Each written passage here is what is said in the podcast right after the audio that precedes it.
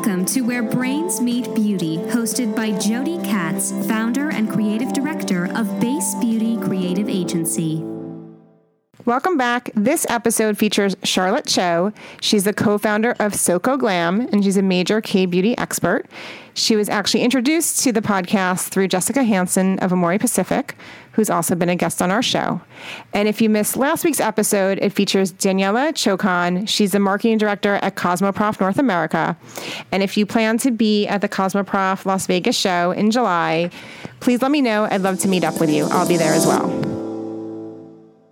Hey, everybody, welcome back to Where Brains Meet Beauty. I'm sitting here with Charlotte Cho. She's the co founder of Soko Glam. Welcome to Where Brains Meet Beauty. Thank you for having me. I'm excited to have you here. I want to tell everyone how we met because I love those sort of origin stories. Yeah. So um, it was Jessica Hansen Right. who was a guest on our pod a few months ago, and after she she did the pod, she thought, "Oh, I really need to connect the two of you together," which I just love so much. Yeah, it was really nice of her. She's amazing so far. She's been leading Amore Pacific for a couple months now, and she's just like full steam ahead. I see so much, so much positive change with Yeah. the brand, and I'm excited to see what's coming up. Yeah, she has a really strong vision. You can For see sure, it for sure. yeah.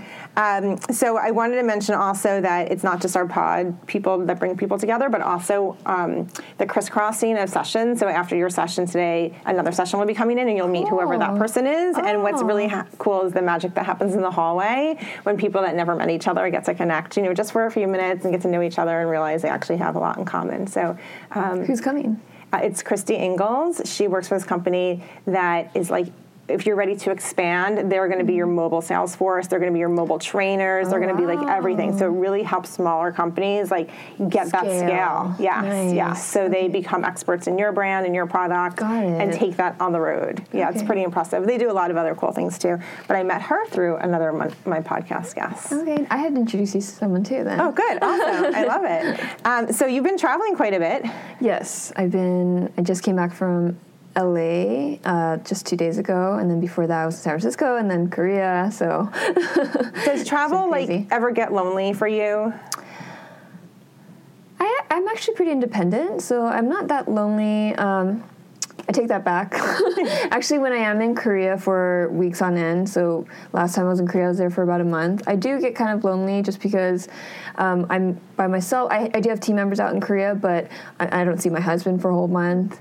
Uh, a lot of my friends whom I, I've you know grew up with in Korea uh, in my early 20s um, they're they now have families they have kids so they can't really come out as often so I find myself eating dinner alone by myself several days in a row and so that those are times when I do get lonely A month at a time is a long time to be away. yeah, it's such a great time to be exploring, and I, I feel very fortunate to have that alone time. Um, but at the same time, yeah, it is it is pretty long. I read an interview with Jen Atkin. You know, she's um, of The Ouai and Mane Addicts, and Mm-hmm. she's like a supremely awesome social media star. Right. Um, and she talked about the fact that she's always traveling, she's always on the road. That like the social media community is her friend when she's away. Totally. And you can see that in like the um, the amount she posts. You know how intimate her posts get. Um, that it's her way to feel connected to human beings when she's in places basically by herself. Right, for sure. And there, it's so nice to have that community because, and they're everywhere. Like I'm in Korea, and they're like, "Oh, are you gonna have a meetup? Are you gonna, you know, let's meet and do something?" I'm right across the street from you, and it's so insane how small the world is. Have you ever done that? Have you ever just like met fans? Oh yeah, definitely. I mean, I have small meetups. Uh, I've done it in Korea. I've done it in New York, California, LA, Irvine. I've done it in so many places, and uh, it's seriously crazy how small the world is when you have when you have one, and uh, just people come out and they and they chat about you know how they discovered Soko Glam or how they they how their skin skin routine has changed. It's it's really encouraging. And are these impromptu or are these planned events? Sometimes they're planned, sometimes they're impromptu. That's so cool. Yeah. Well, um, tell us what you're going to do with your time today. Today, um, well, I came back from a long business trip, so um, I'm just catching up now. And it's so nice to see all the faces in the office. I really like being at home. I really do like being in New York. Um, we have so many new people in the office I've never met- met before new interns, new full time team members, so it's good to catch up. How many people are part of Soko Glam now? Currently, we have 37. That's awesome. Yeah. And this has been fast growth. It is, it has been, yeah. It's it's so crazy. I, I never would have imagined it growing this fast. Um, in June, we'll have another eight people joining the team. That's So, amazing. Yeah. Um, so you're at the stage now where you actually don't know everybody anymore. No, no, that's not true. Um, we're still small enough for me to know everyone, um, but maybe 2019 it'll change. And how does that feel knowing that change is coming? It's pretty daunting, but um, I do know that we have an awesome team in place, and we're so lucky. Everyone gets along with each other. There's no kindness. There's so many um, really hardworking, smart people on the team, and so I. It's just so comforting knowing that everyone is such a go-getter. Everyone just gets it, and they everyone's working hard for the same mission.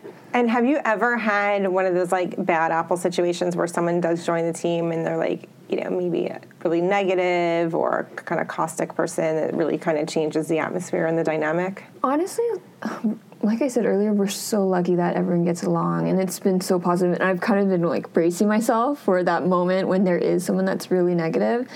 Um, but luckily, we haven't. So I think our our people ops team for creating like a really good culture and really focusing on that. Obviously, not everyone's going to be happy, but um, at least we have anonymous surveys and places and formats for them to actually voice their opinion. That's great. It's very hard when um, everyone feels like a family and a newcomer comes in who isn't the right fit or doesn't really Right. understand that culture or came from like a really like Different- maybe yeah, yeah, complicated different. place, Yeah, right? right. Um, and either they'll um, get with the program and realize that they can you know relax Right, and listen up and they don't have to be on the defensive, or they just won't work. And you know it's hard when it's that first time when you Oh, have to be confronted with that. And totally. And as we get bigger and bigger, you know, sometimes it's harder for people to get context and what decisions are being made because not everyone's in the same meeting. Right. And sometimes you just need to trust the team and the leadership and then just make sure everyone's aligned and on the same page.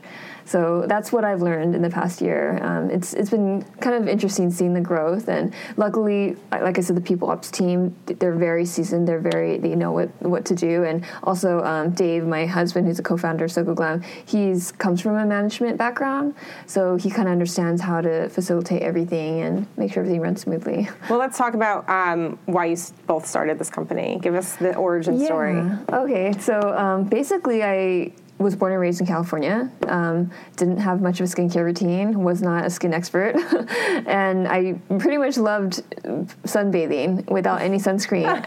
on the beach because I was from California, and then I had this amazing opportunity to live in Korea, and um, this was right after college, basically, and I was so excited to get out of Irvine. I went to UC Irvine, and uh, I just was so excited for that big city life. So it was either New York or Seoul, and I, I chose Seoul, thank God. and then I literally picked up and left. Didn't really have many friends. I didn't have any relatives really. I had an uncle and a cousin, but um, wasn't really familiar with them, and so all my friends were kind of worried. Oh, what are you going to do out there? You don't know anyone. Like, but I have no strings attached in California. This is my time to just go.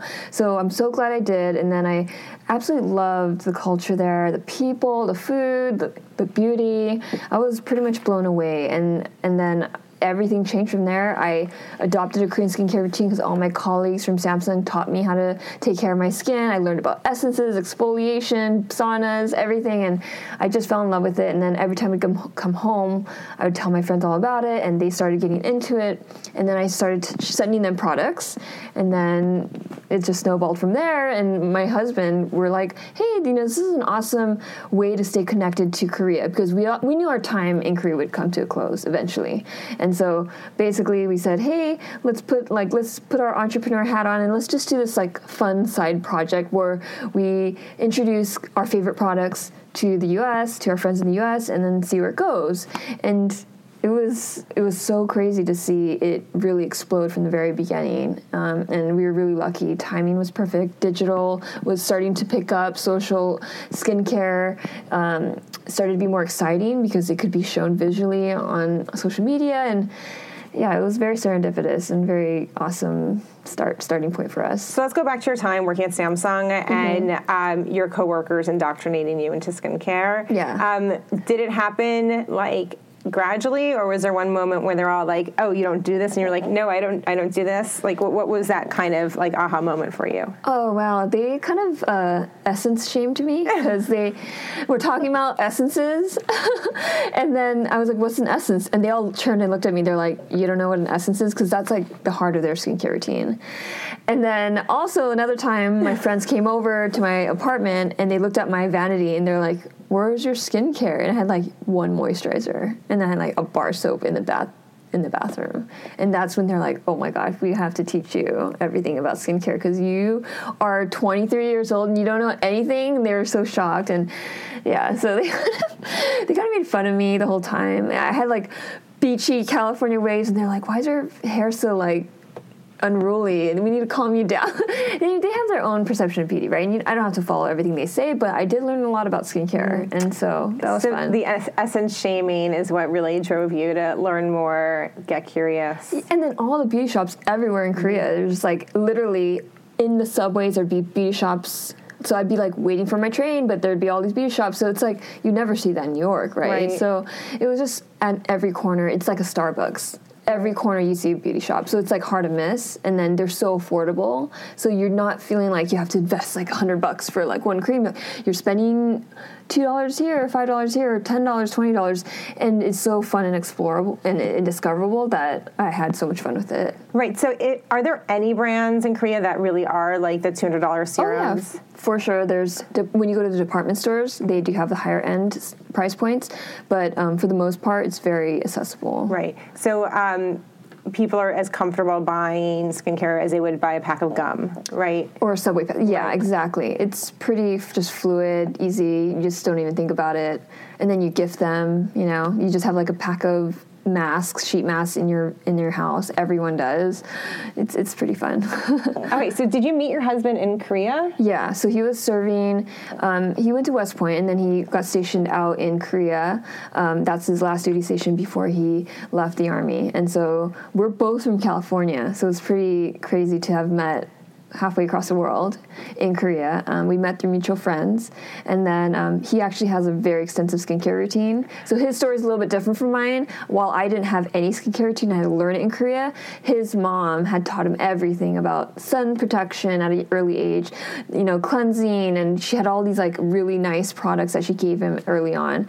So um, he definitely added more steps as we got to learn about K beauty together, but he definitely had a great foundation and a base from his mom. Uh-huh how interesting. So when you met, were you in? Was this after essence shaming? Like, had you already adopted? It? Yeah, I had already adopted it, and uh-huh. then we met, and then I was like, oh wow, you have a pretty good skincare routine. Well, I have a few tricks up my sleeve. I taught him about a few things, but yeah, he would tell me stories about being in Iraq, and he'd be putting on sunscreen religiously because it gets super hot in direct sunlight all the time, and his friends would be like what are you doing? and, you know, they would they would be shaming him for right. taking the time to put on sunscreen. Right? Did he shame them that they're not wearing it? I think he was just like, oh, you guys should do this, but I know I'll never convince you. But now a lot of people email him, message him on social media, and be like, hey what do you do? Because I want to start picking it up. Right. I would imagine that his um, devotion to skincare would be as interesting to your fans as yours. Oh, yeah, definitely. He's written a post on the Klog about about his skincare routine, and it got so much pickup. They're like, I'm forwarding this to my dad. I'm forward- forwarding this to my boyfriend or husband because I want them to know how important it is. And you're from the military, so you could actually pick it up too. And it doesn't have to be about this like girly, like vain like it's a ritual. It's, right. it's a ritual that takes care of your skin, and he gets so many compliments on his skin all the time, even more than me, to be honest. I think it um, it's part of your health care. Definitely, right? yeah. It's skin cancer. The, the there's a highest rate of skin cancer in the U.S. I wonder why. You know, there's just like this culture of being exposed on the sun and not protecting it, and just and then you get skin cancer. It's it's crazy. And the lowest skin ca- skin uh, cancer rate is in Korea. Oh wow! And in other parts of Asia. Yeah, I found that super fascinating. And are people there wearing SPF? Oh yeah, they're not only wearing SPF and reapplying, but they're also just staying out of direct sunlight. Mm-hmm. Like we'd go out to a park and I noticed everyone be huddled beneath a tree. Like they just don't want exposure, mm-hmm. period. And then all the kids out there, they'd have these really nice um, carriages, but like super protected.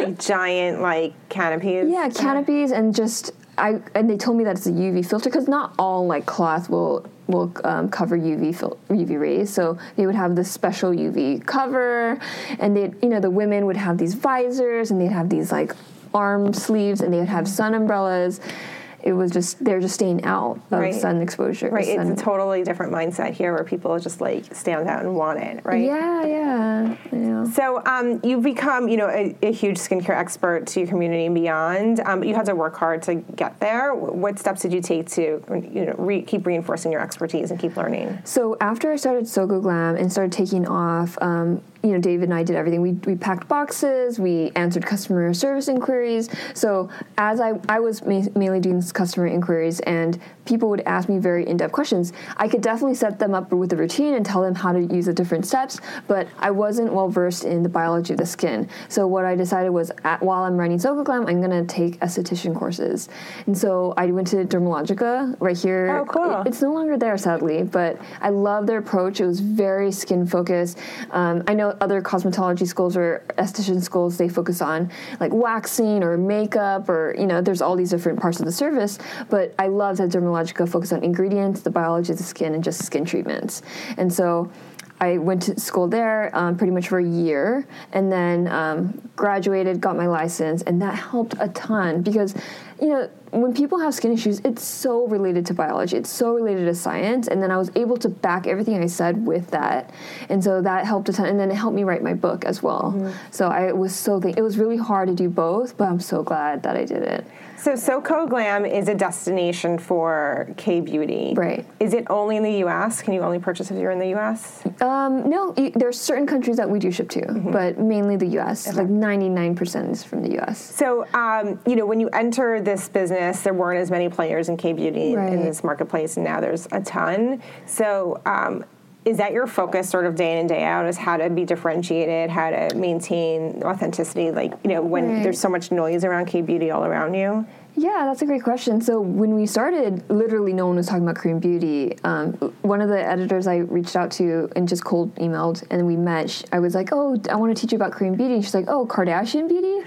Like that's how no one knew. I like seriously, no one really talked about it, and no one knew what it was. It wasn't defined. They didn't know about the brands. I think they knew that in Asia there's these cute brands. They would reach out, and none of the brands would get back to them. So there's no spokesperson for K beauty, and I kind of was there at the right time to talk about it.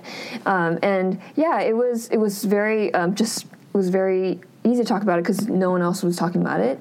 Now that there's there's a lot of noise, um, there's a lot of people in the space, um, and we don't really focus on our competitors because. You could just like go down a rabbit hole if you do that. Right. but um, for us, we really focus on content because that's how we started from the very beginning, and that's how we continue to find a lot of value. A lot of people are like me, didn't know anything about skincare, want to get into it and feel very overwhelmed because it is very custom to your own skin type. So we have the Klog, which is our sister site, and we focus so much on content. We have a whole team involved around introducing people to different techniques, skincare routines, all these commonly asked questions. And then even on Soko Glam, we do focus on a lot of content there. We have something called Faces of Soko Glam we just launched, and we have people from different age brackets and different backgrounds first getting into skincare, and we kind of guide them on their journey. And so it really has been about just kind of putting our heads down, doing what we do best, and just moving forward from there. Thank you, Charlotte, for sharing your wisdom with our listeners today. And if you enjoyed this show with Charlotte, please check us out on Instagram for updates about our show at Where Brains Meet Beauty podcast. Thanks for listening to Where Brains Meet Beauty with Jody Katz. Tune in again for more authentic conversations with beauty leaders.